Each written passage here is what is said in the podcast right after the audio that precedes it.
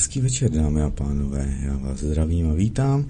Vážené naslouchačky a vážení naslouchači, vítejte tedy u zpráv bez cenzury a bez politické korektnosti zde na svobodném vysílači CS, konkrétně tedy na druhém. Ne, dneska vlastně ne, dneska jsme na hlavním pramenu, tak se omlouvám. A také můžete sledovat na Odyssey, tak, aby to tedy uvedl správně. Tak, hm, teď se mi někam poděl video, které vám chci pustit pak od 20. hodiny. No už tedy máme dneska středu, ano, 28. února roku 2024. Víme, že to není náš kalendář, ale budíš tedy a dneska Lumírové a Kiry slaví jmeniny, takže jim přejeme vše nej, nej, nej. A samozřejmě projedeme zprávy tedy tady ze Skarenského studia z domova, speciální vojenská operace Ruské federace na Ukrajině, také se koukneme tedy na e, čistě Ruskou federaci na informace, tam budou také zajímavé. Koukneme se dále na Evropu, co se děje, Maďarsko, co vím, a další takhle zavy, když jsem to dneska připravoval. A koukneme se taktéž na mm, Blízký východ nějakými zprávami, koukneme se ze světa, co se kde děje. A také se koukneme na chorota virus, tam teda bude jenom pro klik a bude tam tedy pan, no teď jsem zapomněl jeho jméno, ten zmocněnec na vyšetřování pandemických podvodů, co se děli na Slovensku, je Peter Kotlár, tedy segregační pandemie, covid aktuálně v politice, tak se na to budete moct kouknout a i bude to určitě zajímavé. Má to 30 minut, takže to si pak dohledáte tedy mm, vy sami na odkazu, který je tam vždy přiložený. Už jsem to tak nějak zpracoval, takže se na to vrhneme. Šup, překlikneme si ještě tady okénko a jdeme se kouknout tedy na první zprávu, tedy od uh, Final Wordu, tedy od Erika Besta. Jdeme se kouknout na Řechu, který spochybnil tedy NATO a zůstává ve funkci. Je zde tedy uvedeno, dámy a pánové, já jsem teď nějaký slabý, takže se trošku vytáhnu, slumím si to tady a jdeme se na to kouknout, tak to by mělo stačit. Nebudu tady řvát, je zase 21 hodin a v odlučený to perfektně nemám. Kolikrát jsme tedy slyšeli Joe Bidena prohlásit, že USA budou bránit každý centimetr území na to, Nejméně prý desetkrát, naposledy před dvěma týdny, kdy řekl, že, cituji, Putin a celý svět by měli vědět, kdy na nás zaútočil jakýkoliv protivník, nebo kdyby na nás, pardon, zautočil jakýkoliv protivník, naši spojenci z NATO by vás podpořili. A pokud by Putin zautočil na spojence NATO, Spojené státy by bránili každý centimetr území NATO, myšleno tedy Severoatlantická teroristická organizace, že ano. Před rokem ve Varšavě tedy Biden zase řekl, že článek 5 je posvátný závazek, který Spojené státy přijali. No, přesto se 13. února tohoto roku podněkud pojistil, když k vyřčenému dodal, že to platí, dokud budu prezidentem. Za Donalda Trumpa se zaručit nechtěl, pokud je nám známo, žádný český vysoký vládní či vojenský činitel dosud posvátný závazek článku 5 nespochybnil. Petr Pavel tak učinil v roce 2018 a Andrej Babiš v roce 2023, ale tehdy nezastávali žádné vysoké vládní ani vojenské posty. Přesto náčelník generální štábu armády České republiky Karel Řehka nyní vyslovil ošklivou pravdu, tedy článek 5 není zárukou obrany a přitom je tedy stále ve funkci. Zase vzpomeneme, je to tedy um, Washingtonská smlouva. Má to formát jedné a čtyřky, prosím vás, víc toho není, co se podepisovalo. Je tam, že po deseti letech eh, jenom se pošle oznámení do centrály na to, tedy ve Spojených státech amerických, s tím, že země vystupuje a kdykoliv po deseti letech, co už, už máme splněno, můžeme vystoupit z eh, Aliancí národních sil. Vladi, doktorka Vladimíra Vítová a další hosté to tady rozebírali. Pan tedy Polreich, bývalý diplomat v OSN a kdekoliv jinde, o tom taktéž mluvil, když byl ještě živý a zdravý. Takhle se to má a vy se na to musíte zase kouknout tímto. A jak říkám, určitě minimálně knihu k tomu vydal, myslím, že právě Tibor Eliot Rostas, ale já jsem to, víte, včera jsem to hledal na stránkách, jsem to u nich nenašel, na Sofianu ani na Zem a Vek, takže fakt nevím, kde ta kniha je, ale vím, že vyšla i ve slovenské, i v české lokaci, stoprocentně jsem si tím jistý, takže vy když tak dohledávejte, jo. Tak, koukneme se dále s tím, že euro musí splnit naše podmínky a ne my nějaká kritéria. Markéta Šichtařová tedy tvrdě proti tlaku elit vystoupila. Sepsala to na parlamentní listy CZ, je to v sekci Arena rozhovory a tam je rozhovor tedy s Markétou Šichtařovou a abyste o ten rozhovor nepřišli, já vám aspoň dám takhle vokínko k oknu a vy se na to kouknete. Tady se na to mrknem a jdeme na toto víš, že povolujeme všechny cookies, to víš, že jo. Tak marketu tam vidíte, jdeme na to, já ještě takhle teda to máte s tím titulkem, abyste to měli obrazově pořádně.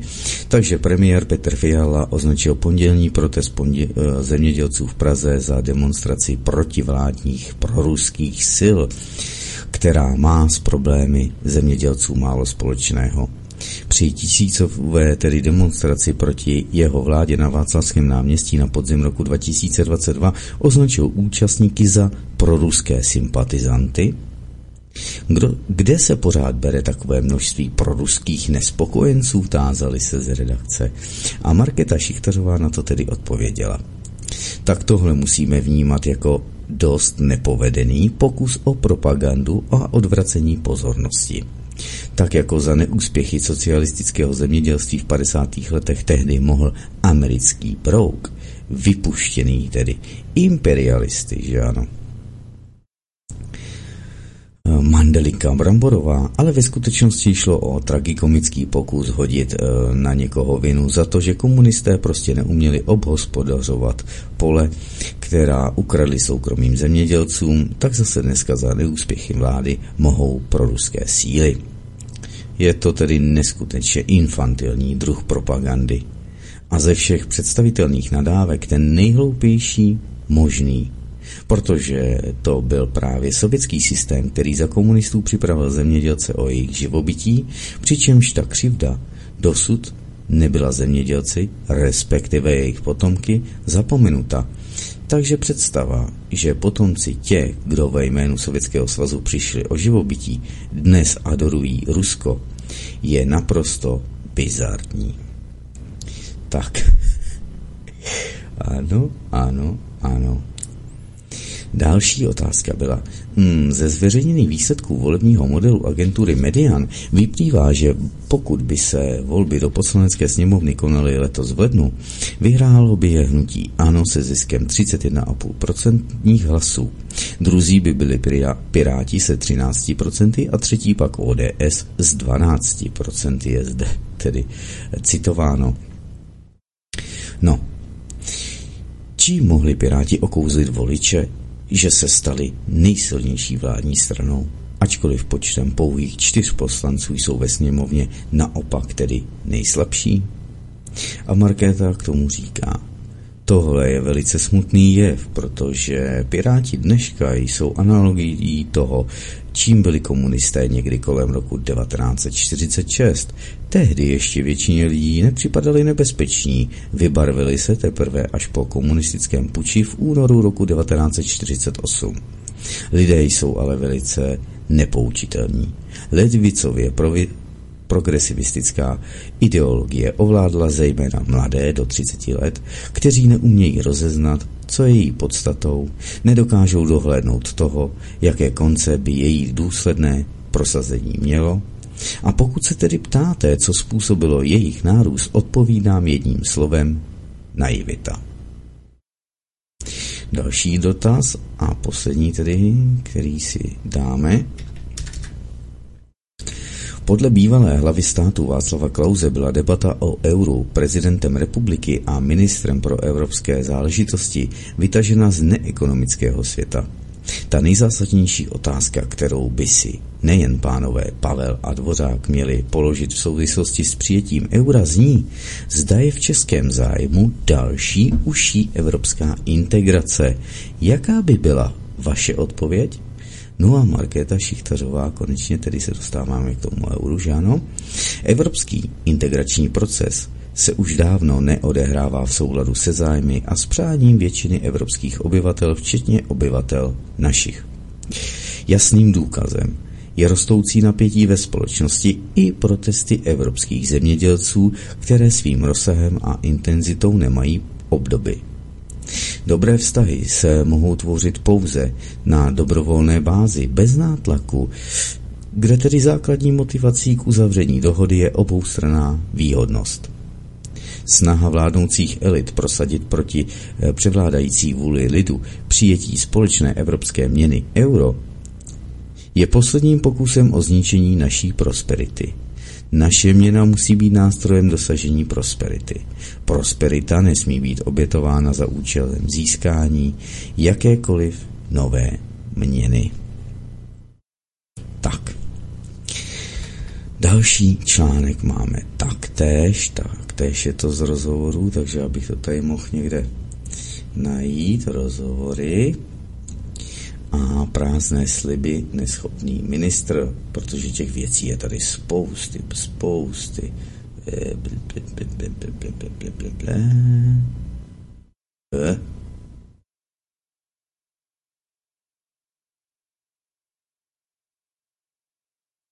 Děli se to tady někde? Prázdné sliby tady. A, ah, pardon. Tak, prázdné sliby, neschopný ministr, Problém školství doutná varuje politička sociální demokracie. Tak, jdeme na to. Dotaz byl, jak vnímáte tedy, ale počkat, já vám musím říct, kdo to je, že vy to teda na videu vidíte.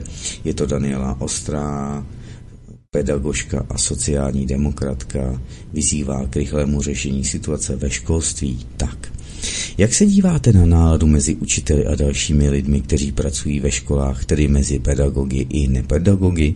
Byla první otázka.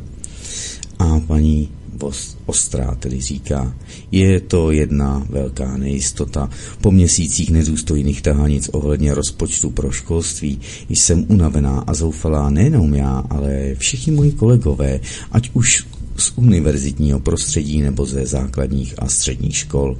Nedokážeme plánovat do budoucnosti, protože nevíme, na čem jsme. Přitom nechceme po vládě nic světoborného, chceme jen splnění slibů, které dala zaměstnancům ve školství, také rodičům a dětem. Další to zněl tedy, jaké sliby máte na mysli? A paní Ostrá tedy říká, stačí si vzpomenout na to, co říkali dnešní vládní politici ještě před dvěma roky. Přednedávnem tedy na mě na, z facebookového profilu ODS vyskočil jeden ze slibů z roku 2021, který samozřejmě nebyl dodržen. Slibovali učitelům tedy e, platy ve výši 150% průměrných mest, pokud by ODS ve vládě byla. A sice chápu, že někteří berou politici... Moment že někteří berou politici kampaň jako prostor, kde mohou splácat sliby, aby získali hlasy a pokazili, porazili tedy politické soupeře. Pak ať ale se nediví, že lidé ztrácejí důvěru v politiku a ve stát jako takový. Druhý dotaz tedy byl, nebo vlastně už třetí, že ano. Mezi sliby a dneškem ale přišla krize na Ukrajině, energetická krize a muselo se šetřit. A paní Ostrá na to říká, Rozumím tomu, že se situace změnila. Rusko napadlo Ukrajinu a válka měla dopad i na naše hospodářství. Nicméně vláda si dala závazky k systému vzdělávání do programového prohlášení. A to jak tedy o, do původní verze, tak bez ostychu do to je aktualizované. Víme, jak to dopadlo se slibem 130% průměrné mzdy učitelů. A další slib, který v programovém prohlášení vláda dala, byl, že Česká republika bude dávat 5% hrubého domácího produktu na oblast vzdělávání, což je průměr OECD.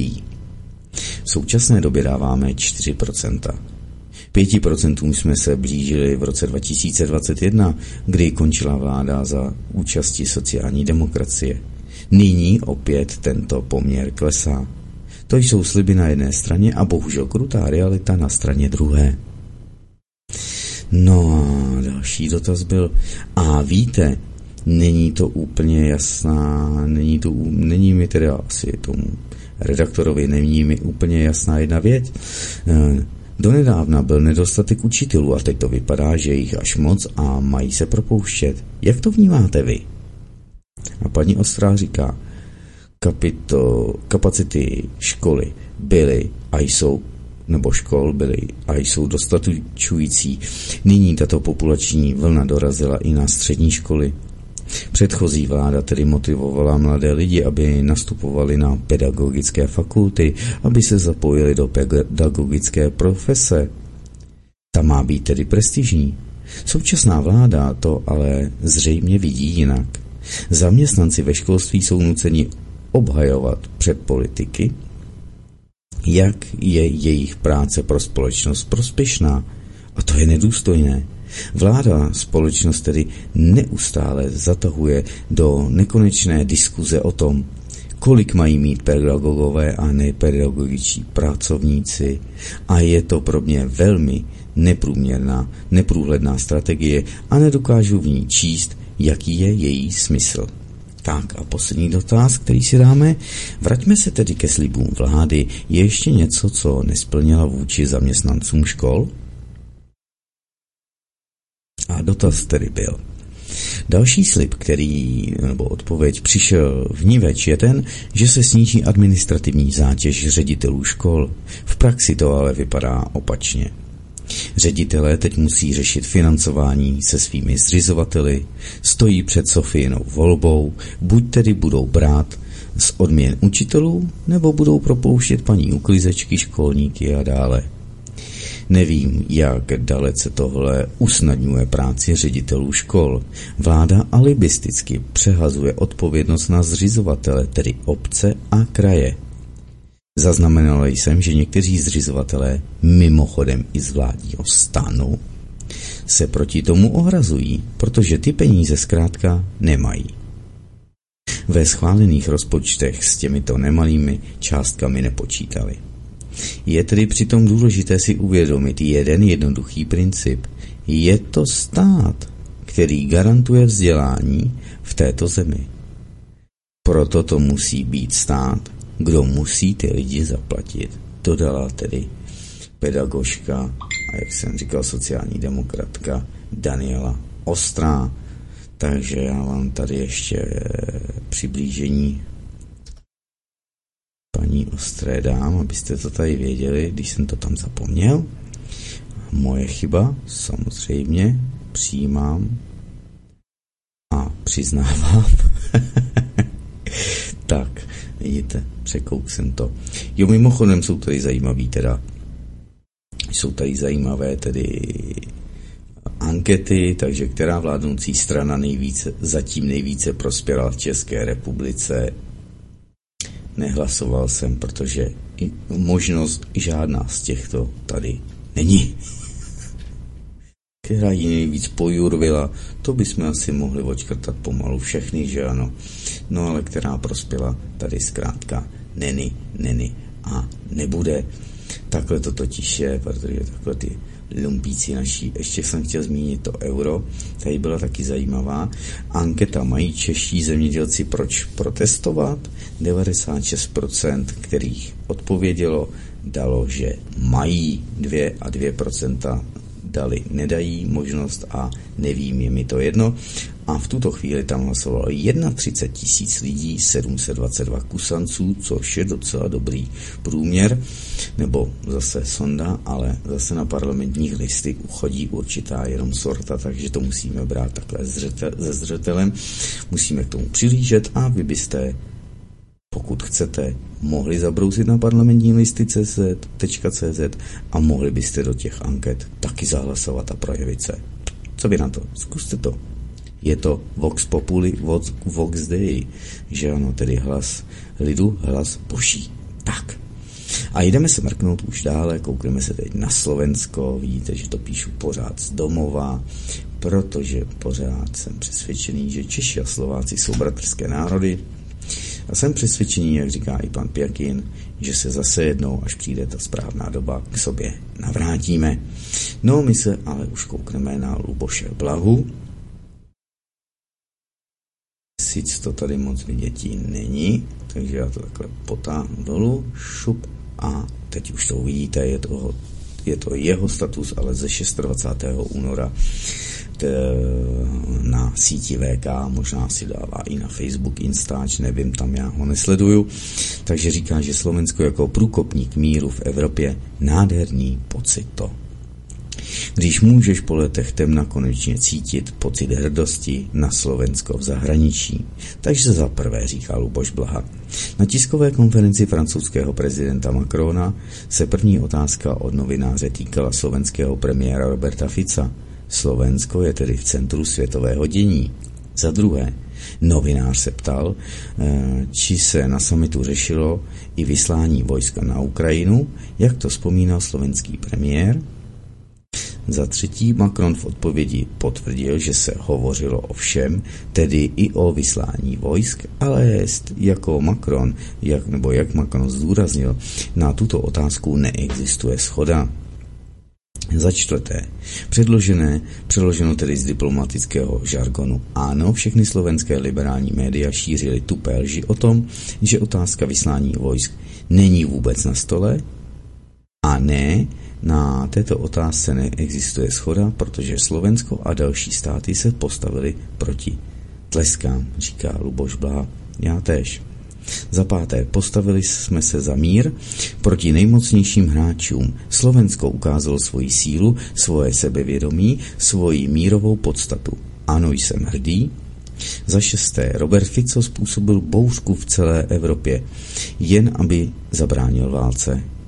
Jen si to porovnejte s těmi servilními Korčov, Kovci a Šimečkovci, kteří vždy jen tedy sbírali aporty, které jim házeli západní velmoci, za sedmé, a ještě přitom vrtili ocáskem jako poslušní ratlíci za nějaký úplateček, že ano, sušenčičku, šimečka a, a. Jo, Zaštěkej, teď jsem to přeložil. že ano, piškote, piškote, šimečka, pojď, pojď, ujej, hafík, hafík. Takže asi takhle to vysel, tak. Další bod. Robert Fico není jako oni. Nebál se říci, že Slovensko nebude posílat žádné vojáky na Ukrajinu ani žádné zbraně a že chceme mír, Další bod, devátý. Eh, nezůstat ticho v ukřičené místnosti, kde všichni řinčí zbraněmi. To je doslova revoluce. Stejně jako to říkal Orwell. Mluvit pravdu v době všeobecného klamu je revoluční čin. Desátý bod. Ano, Robert Fico zachraňoval mír. A všimli si toho média v celé Evropě. Jedenáctý bod. Jasně, liberálové zuřili, protože vedou svoji fanatickou válku proti Rusku a jsou už od eh, nerozeznání, tedy od nacistů z 30. let minulého století a tím nikoho nezajímají. A ty, ti tedy nikoho nezajímají. A ono se nám to právě po těch stoletech zase vrací, tak jako tam předtím byl, bylo, šlo nacistické Německo, předtím tam zase šli Frantíci, až museli dostat přes držku a tak dále a tak dále. Všimněte si, že Rusko žádný války neza, nezačínalo, vždy je jenom ukončovalo. Tak, jdeme k bodu 12. Běžní pracující lidé chtějí mír a tleskají Robertu Ficovi za to, že bojuje proti válečným štváčům a že je na čele tohoto boje spolu s celým Slovenskem. Za třinácté, ano, byl jsem dnes hrdý na Slovensko, neuvěřitelně hrdý po letech po podhazování se západu, tedy asi uh, skákání šipek do zádele, že ano, konečně zaznívá suverénní hlas, který chce mír. Předposlední bod, Slovensko se ve světě stává symbolem míru a to je nejkrásnější zpráva, jaká mohla z Paříže přijít. A poslední 15. bod. Z toho, co naznačoval Macron na tiskovce, je to jasné. Militaristé chtěli vyslat vojska na Ukrajinu a my jsme jim to překazili. Děkuji za to a odkazuji médiím i opozici. Jděte k čertu s tou vaší válečnou propagandou i s těmi vašemi klamstvy, tedy lžemi. Už vám to nikdo nevěří. Hashtag Slovensko chce mír, takže Luboši Blahovi děkuji. A když bude vystupovat na Infovojně, tak mrkněte na něj a naposlechněte si ho. Pšt. Tak, to nám odznělo skoro půl. Tak, jdeme na speciální vojenskou operaci na Ukrajině. Ruské federace, dovol, abych šel nahoru. To je velmi, velmi, velmi dojemné video. A vy víte, že už to musím hledat tady. To je to poslední, co jsem vám říkal, covid aktuálně v politice. Co toto? O, to je taky dobrý, jo? Tak začneme tímhle, jo? Pojďte se na to kouknout. Víte, co to je? To je prý humanitární pomoc ze světa na Ukrajinu. Například tady je bunda, ale není potřeba, vyhozená, další bundy. Posílá se spousta různých věcí a zkrátka nejsou potřeba a skončí na skládkách. A přivezli je sem. Podívejte, co přivezli boty Caterpillar, že ano, to jsou úžasné boty, které si někteří lidé kupují ze second handu, velikost 40. Ty by mi byly, proč to nepřivez na Ukrajinu, že ano? A zase se bude říkat, že jsem si já přivezla plný nákladák věcí pro svoje super videa. Aha, tady jsou bundy, dětské bundy, růžové, mikiny, že ano, všechno. Podívejte se, tady krásná dětská vestička. Spousta hadrů je tam, pro dospělí, pro děti, fusaky, bodíčka, všechno tady naházený, obrovská skládka zase někde vyhozená, jen tak ze silnice. Tak takhle to je, nikdo to neodveze do řídícího centra. Je to přivezeno a vyklopeno z nákladňáků, deky, všechno, co chcete, tu je humanitární pomoc. Jo, je to od maršála Malinovského, můžete to sledovat na je tam ta šipka, tak to je z Telegramu. Ano, na Telegramu marš, zavináč Marsal Malinovský, měkké i a je na konci a můžete to sledovat, dámy a pánové. To není ruská propaganda tohle se tam děje a že tu humanitární pomoc, jako byly ty nápoje a čistící věci a tady to, když to vyklopili ještě na Slovensku anebo hned na, na ukrajinských hranicích, to jsme vám také přinášeli, také videa jsme vám dávali a zprávy jsme vám o tom zmiňovali. Podněstří, to jsem asi zapomněl, takže se na to koukneme. To tady pro jistotu dáme. Tady je nějaký videum. Já to skopíruji, protože děkuji Rudovi, že to tam dal. Já to tady písnu ve vyslanectví. Já jsem to asi... To víte, že jsem to... To víte, že jsem to nedal, takže se na to mrkneme. Je to, to totiž důležité podněstří. Mluvili o tom tady pánové u Pavla byli, jak tam cestovali, vysvětlovali. No a vidíte, ta potvora se ani takhle na přímáka a přímáka nenahraje.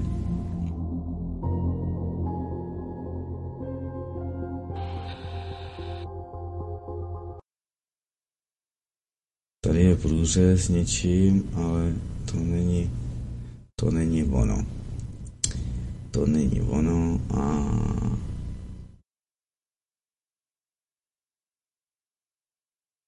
teď to stávku. Já to teda přečtu. Jdeme na to. Podněsterský parlament jednomyslně totiž schválil rezoluci, ve které žádá Ruskou federaci o poskytnutí pomoci v podmínkách ekonomické blokády ze strany Moldávie.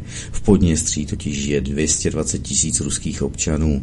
Podobně začínal proces připojení Donbaských republik Ruské federaci. Časový přehled konfliktu v Podněstří je v ruském jazyce tady na tom videu takže já vám takhle nedám to vůbec, to nemůžu ani. Ty, ale oni mě sejřej.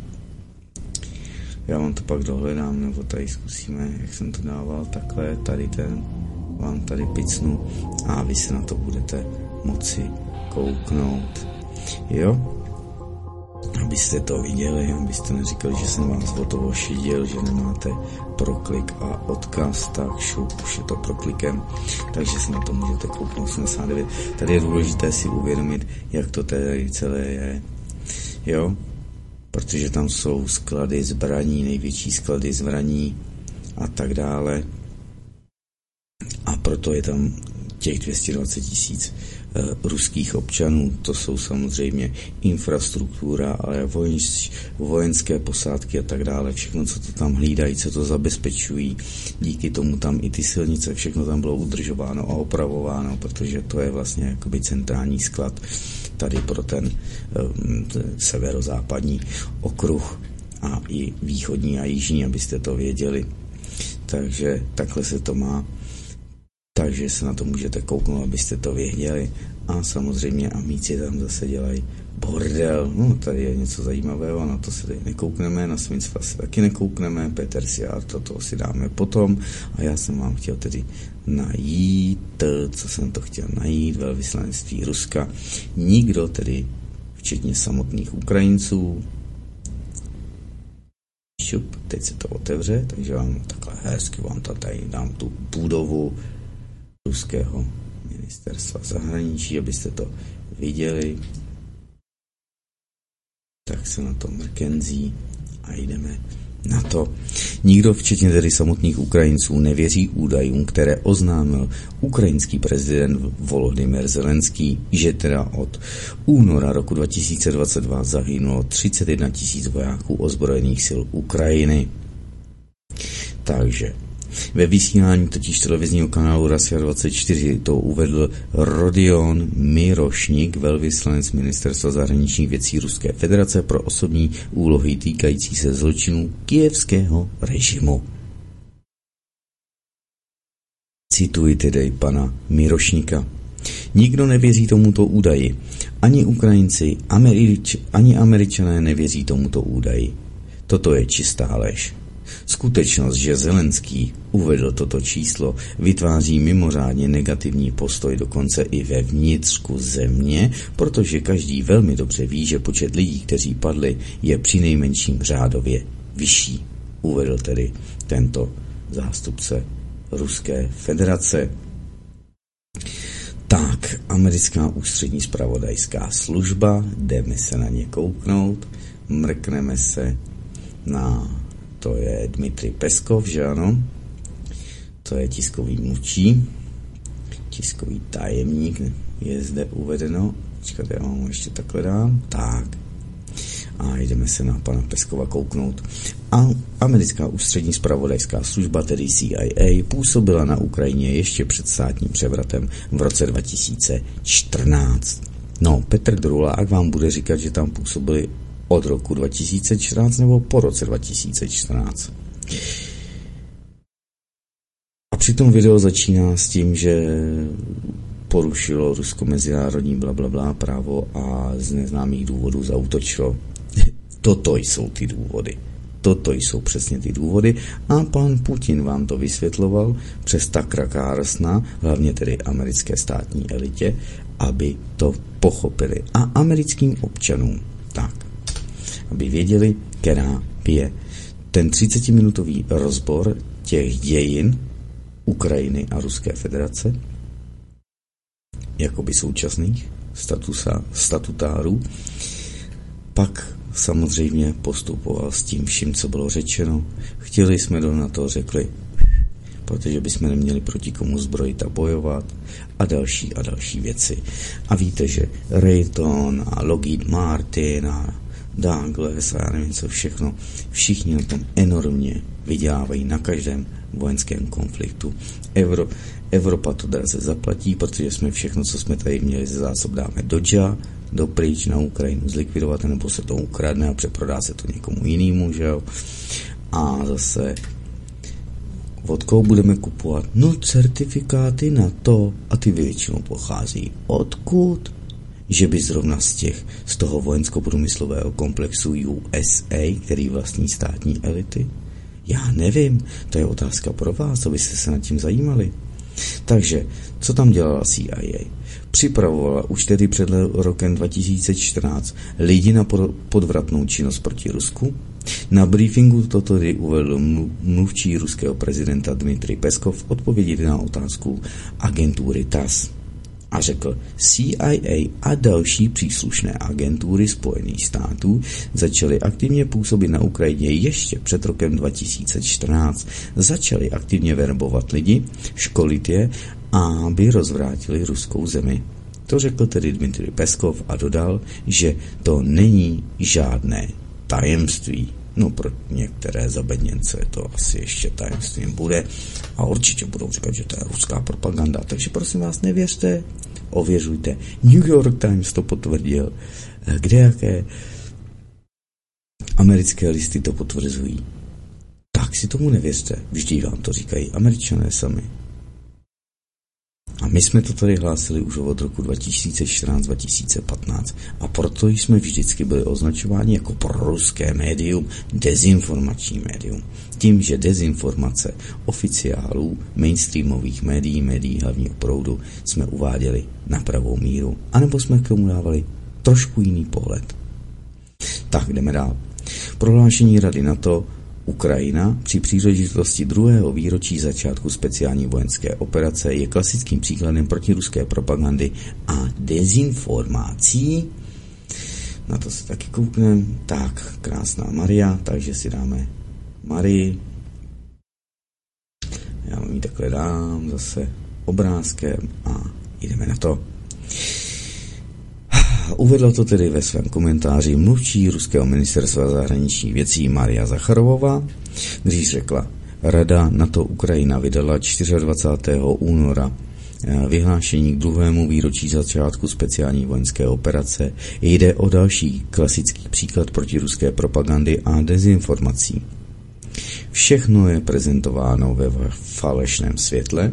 Rusko se opět obvinuje z invaze, nezákonné anexe Krymu, intervence na Donbase, uvádí se v komentáři naše, tedy a dodala naší, ze, naší zemí se připisují pokusy o podkopání ukrajinské státnosti. A pokračovala dále. Úder ukrajinské státnosti však e, zasadil protistátní protiústavní státní převrat inspirovaný a podporovaný Západem.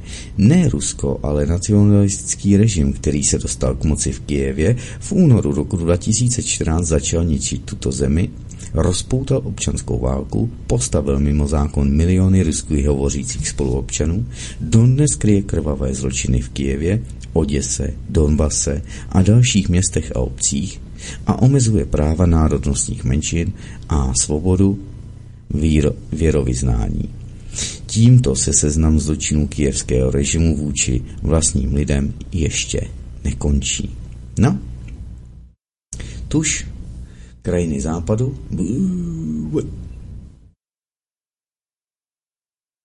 tak, počkat, to bude asi někde nahoře.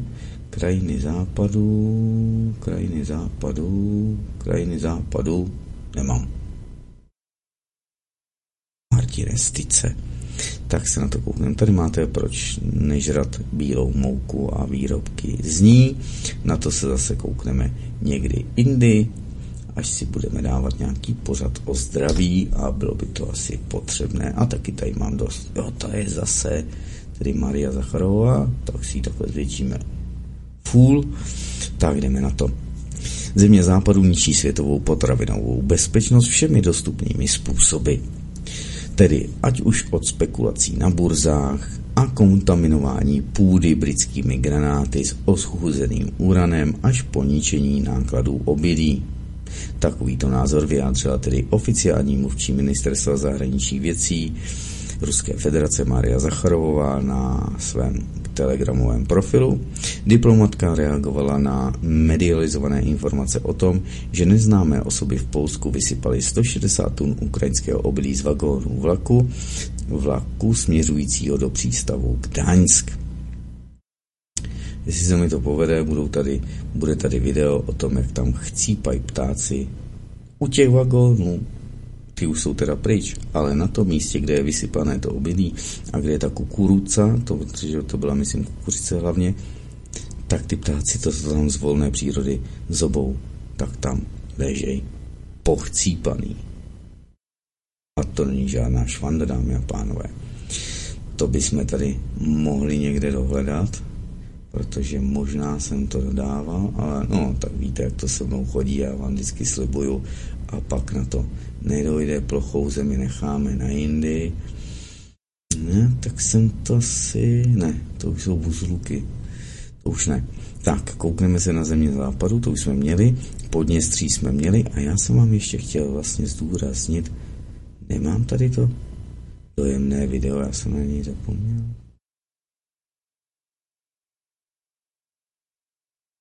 Já jsem přeskočil, dámy a pánové, vlastně speciální vojenskou operaci. Dovolte, abych šel nahoru, tak se koukneme na to dojemné video. E, e, e, prý to dojemné, takže se na něj mrknem a já vám to okomentuju.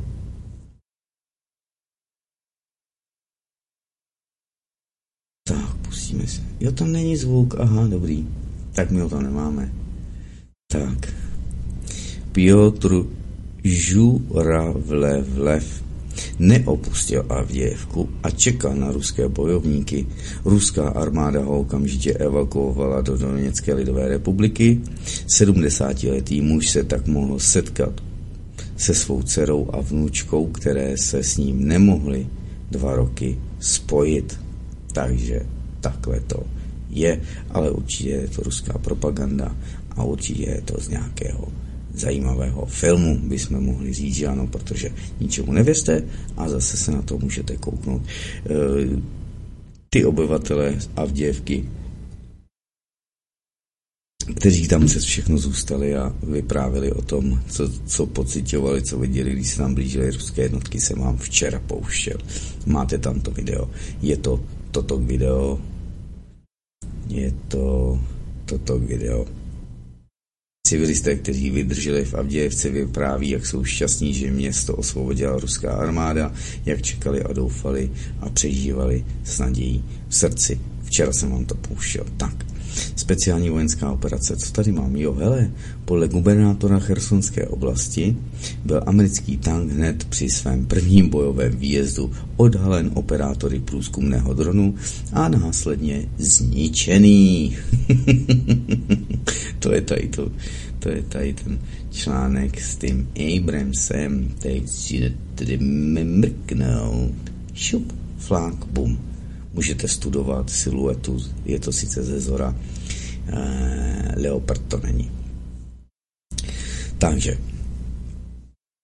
vojáci 15. samostatné motostřelecké brigády Aha, musíme to, Martine, trošku posunout. Pro divácí.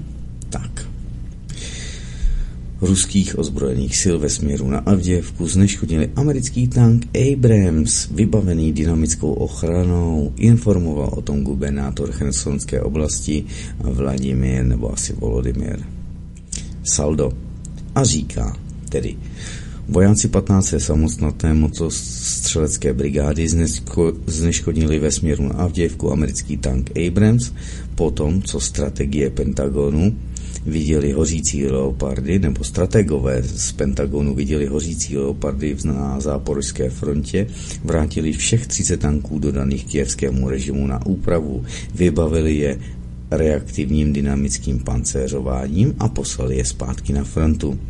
Nepomohlo to však, napsal Saldo na svém účtu na Telegramu.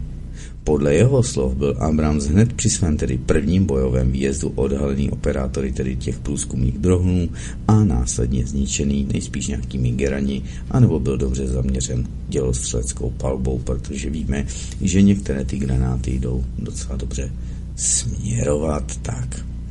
I když tam vypustíte takovou tu krásnou raketku průbojnou, Ona letí, tam vidíte, jak se točí, aby ji nemohli sestřelit z nějakých automatických zbraní, tak ona takhle letí. On ji tam navádí a flák. Tak takhle.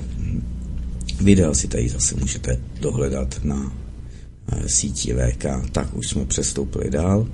A Martine, jedem, jedem, jedem. Evropa Infokurýr, Vyšegrádská čtyřka se prý rozdělila na dvě dvojky. Task předložil Ficovi hranici, nebo předložil, no asi nastavil, nebo udělal takovou červenou linii, že ano, to je dneska populární nastavovat červené linie, kreslit je před sebou na chodník. Takže polský premiér Donald Tusk vyčítal svému slovenskému protějšku Robertu Ficovi jeho kritiku vojenské pomoci Ukrajině, informovala o tom agentura Bloomberg, tedy včera 27. února. Šéf polské vlády učinil minulé úterý na tiskové konferenci v Praze relevantní prohlášení. Robert Fico spolu s maďarským premiérem Viktorem Orbánem nadále ostře odsuzují dodávky zbraní kijevskému režimu a během setkání Vyšegrádské čtyřky, tedy formát Maďarsko, Polsko, Slovensko a Česká republika, řekl, že kijevské zbrojení pokračovalo v ozbrojeném konfliktu a vyzval Evropskou unii, aby usnadnila jednání o ukončení konfliktu. Hádej, Roberte, kdyby, kde by byla hranice mezi Ruskem a Ukrajinou bez naší pomoci, oslovil tedy polský premiér svého slovenského kolegu známým to tónem. Myslím, že tato otázka je mnohem zajímavější. No takže zatímco Tusk a český premiér Fiala podporují nacistický režim Volodymyra Zelenského, Fiso se spolu s Orbánem snaží kromě pumpování zbraní držet Kiev v odstupu a kritizovat sankce EU proti Rusku. Snad jediné, co je aktuálně všechny spojuje, je jejich neochota zapojit se do diskuzí vyvolaných francouzským premiér prezidentem Emmanuelem Plastovým Makakaronem, že jo, o možném vyslání jednotek NATO na ukrajinskou frontu. A máme tady ještě horké zprávy z Francie. To je ale jenom takový článeček. Ničí poust. Tak já to rovnou přečtu, protože to, takové to jenom takové malinkatý, by to nějak zvětšit. Nejde vlastně, teď to mám z odkazu, tak to nejde. Zprávy od krajanů. Schrnu, schrnutí pro ty, kterým uniklo, co se v sobotu stalo ve Francii. Francouzští zemědělci vtrhli na trh agrokultury. K tomu bylo jo, do z nějaké video jsem viděl, kde byl Macron, obklopili ho a požadovali odstranění zákonů agendy 2030, které je ničí ve prospěch třetích stran.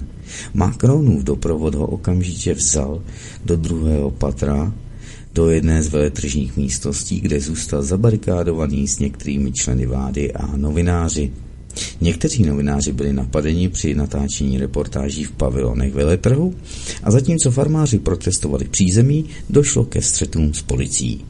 Macron se rozhodl uzavřít příměří a postavil se tváří tvář farmářům a venku před vystavat, výstavištěm Hodav chtěl dokonce přísnat až zlinčovat a přijížděli další farmáři z traktory. Tak takhle se to má, abyste to věděli. A my se koukneme na to Petra Siarta, tady ho máme.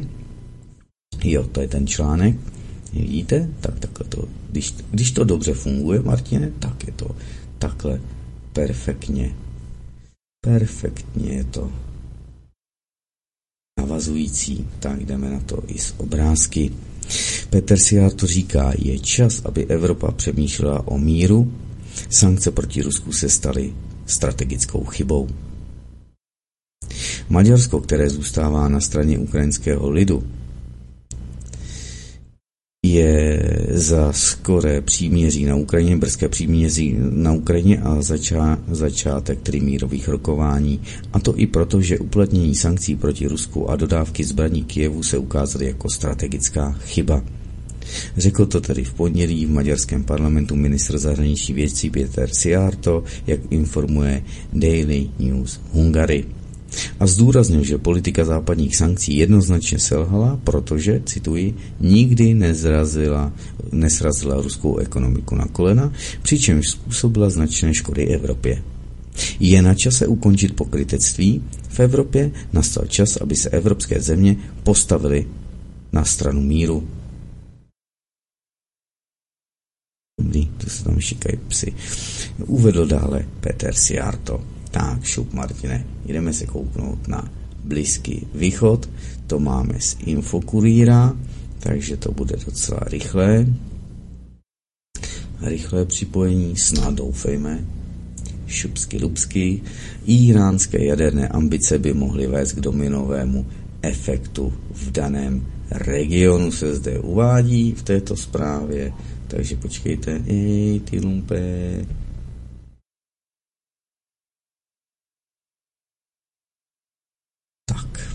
No zkrátka říkám, to je problém toho různého formátování stránek. A stříhat to nebudu to video, protože dělám rozhlasovou relaci, takže takhle ne. Holci s tím musíte vystačit sami a pak si to dočíst. Takže ve čtvrtém čtvrtletí roku 2023 Irán poprvé za poslední roky mírně snížil své zásoby obohaceného úranu na úroveň téměř zbrojní ze 128 na 121,5 kg. Ty, no to tady má cenu. Informoval o tom 26. února americká tisková agentura Bloomberg s odvoláním se na zprávu inspektorů MAAE. Tak, dokument uvádí, že pro dosažení snížení Teherán jednoduše smíchal 31,8 uranu obohaceného na 60% z materiálu mnohem nižší koncentrace a od listopadu 2023 byl proto zaznamenán pokles zásob vysoce obohaceného uranu o 5% ve srovnání s třetím čtvrtletím roku 2023, kdy byl zjištěn nárůst produkce o 5%. Ble, ble, ble, ble, ble, ble, ble, ble, ble. Keci, ježek kleci, nějaký procenta nás nezajímají. Teherán přitom opakovaně prohlásil, že nehodlá vyrábět jaderné zbraně a jeho program je výhradně mírový. Izrael, USA, Velká Británie a řada dalších zemí však o upřímnosti Iránu pochybuje. Islámská republika má dostatečné technologické znalosti a materiály k tomu, aby během několika týdnů vybavila několik uh, atomových bomb, pokud se rozhodne o vývoji zbraní, říká publikace Bloombergu poznamenali, že touha Iránu získat plnohodnotný jaderný materiál, tedy zbraně a potenciál je, ne, je pochopitelná a že země si od roku 1976 buduje vlastní civilizaci a je pod tlakem nepřátel. Irán se snaží stát se regionálním lídrem, vytlačit Saudskou Arábii a Turecko a svým vývojem se snaží výrazně snížit hrozbu vojenského útoku ze stejného Izraele ze stejných USA, ze stejné Velké Británie a dalších stejných světových zemí. Tak, zase sjednocený západ. Dámy a pánové, USA jsou oficiálně jediní, kteří použili jaderné zbraně jakože ve válce. Přitom tam zabili maximum civilistů. Máte ode mě tady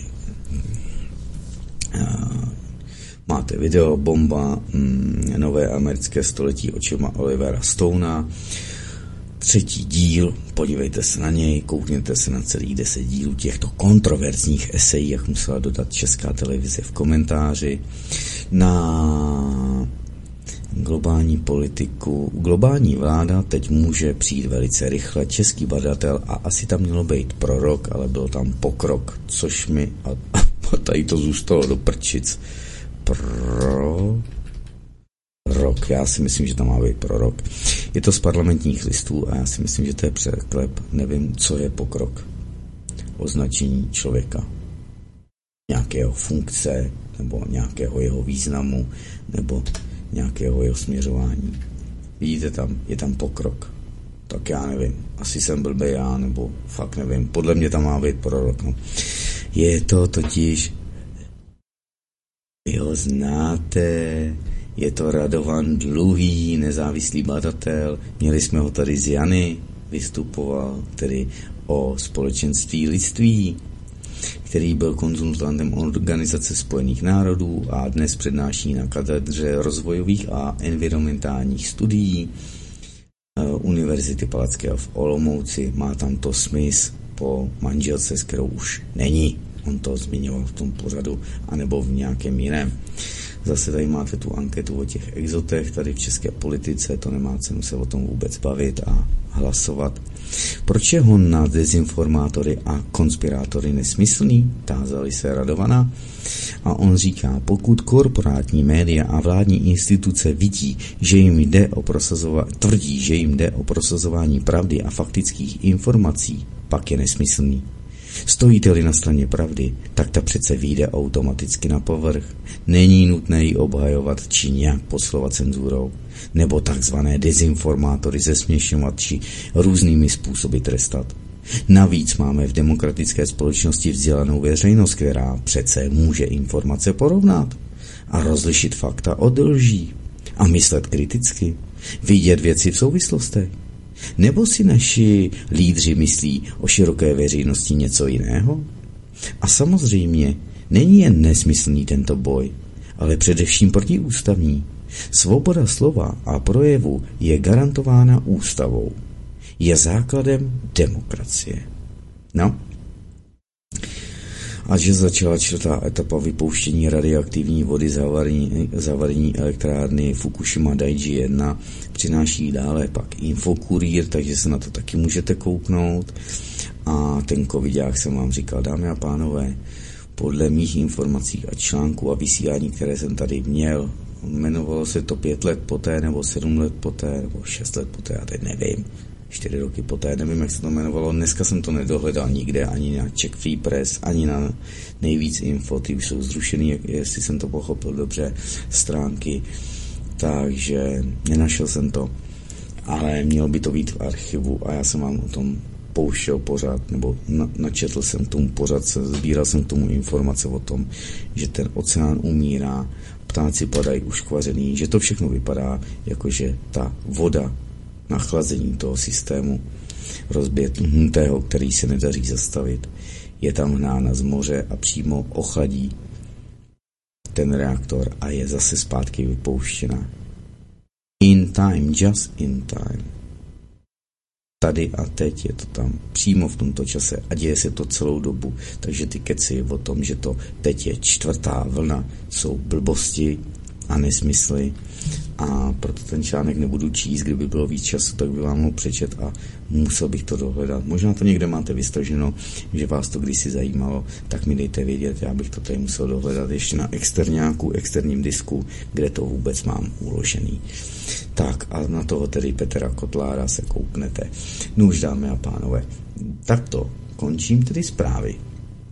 Musíme najít videa a nevím, proč mi to tady nejde Potvora jedna hnusná. Najít pořad, který vám chci pustit teď. Nemůžu jak na svině vůbec najít. Není tady. Přitom jsem ho stáhl. To je divný. Takže já vám ho pustím na přímáka. Pustím vám ho přímo tedy přímo z YouTube, protože to nemá cenu, abych to teda komentoval. Trošku jsem vás do toho úvodu uvedl, abyste to věděli. Já se tady mrknu, kam se to ukládá. C, users, PC, video. Díky jo, do prkvančic. Vydržte. C, najdeme to. No, to je ono furt.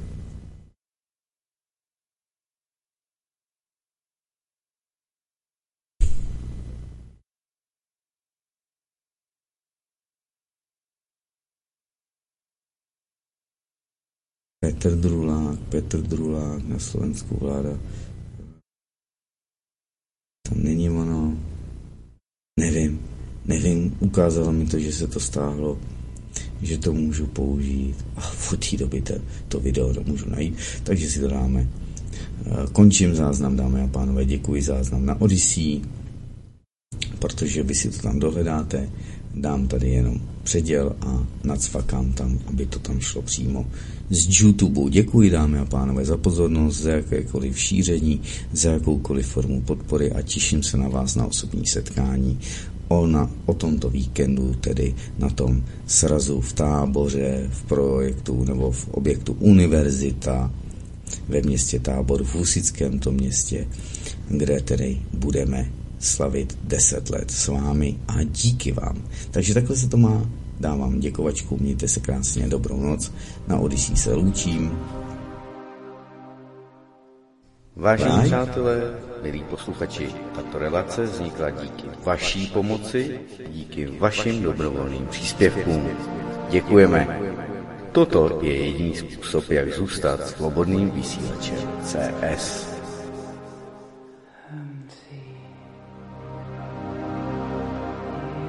Já típnu. Típnu nahrávání.